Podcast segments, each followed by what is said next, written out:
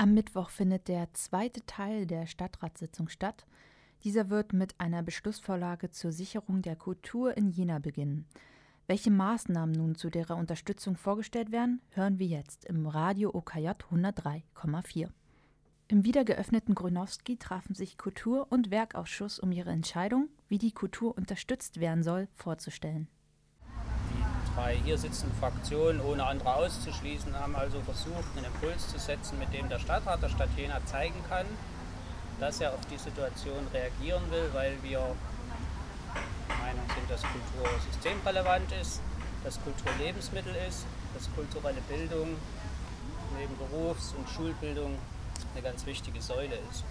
Bei diesen Überlegungen, die Matthias Miet von Bündnis 90 Den Grünen auch schon anspricht, wird später deutlich, dass es in der Kulturunterstützung, die sie leisten wollen, es vor allem um kulturelle Förderung und Struktur geht, die nach der Krise noch existieren soll.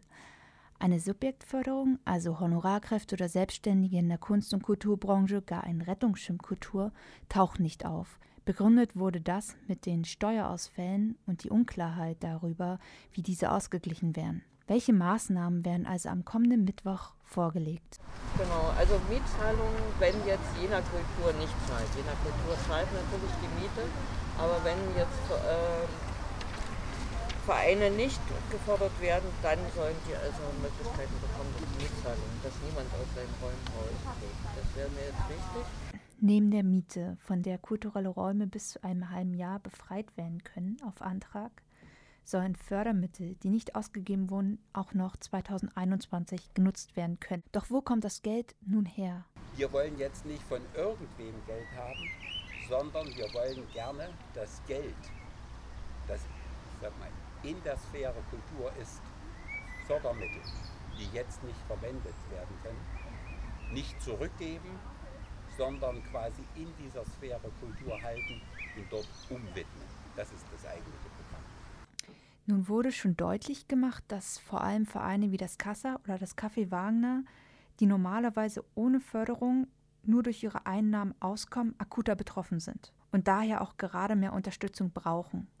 Doch wie sieht es in Zukunft aus, vor allem auch für die Vereine, die von Projektförderung abhängig sind und keine eigenen Einnahmen generieren? Also ich befürchte, dass es der Jena und Kultur im nächsten Jahr nicht so besonders gut gehen wird, weil Kultur ist eine freiwillige Leistung. Also wenn die Stadt spart, dann kann sie nicht an den Pflichtleistungen sparen. Das heißt, sie wird. Ja, Ja. diese kann man so und so ausführen.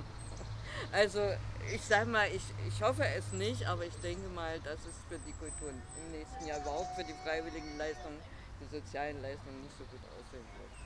Gewiss, es liege auf der Hand, dass es die meisten politischen Diskussionen zur Einsparung im sogenannten Freiwilligenbereich, also bei der Kultur, bei der Sozial- und Jugendarbeit geben werde, sagte Benjamin Koppe. Dieses Zitat stammt aus der TLZ vom 30.04. Ist Kultur eine freiwillige Leistung? Zumindest erscheinen nicht nur die nächsten sechs Monate für die Kulturlandschaft in Jena unsicher, sondern die nächsten Jahre.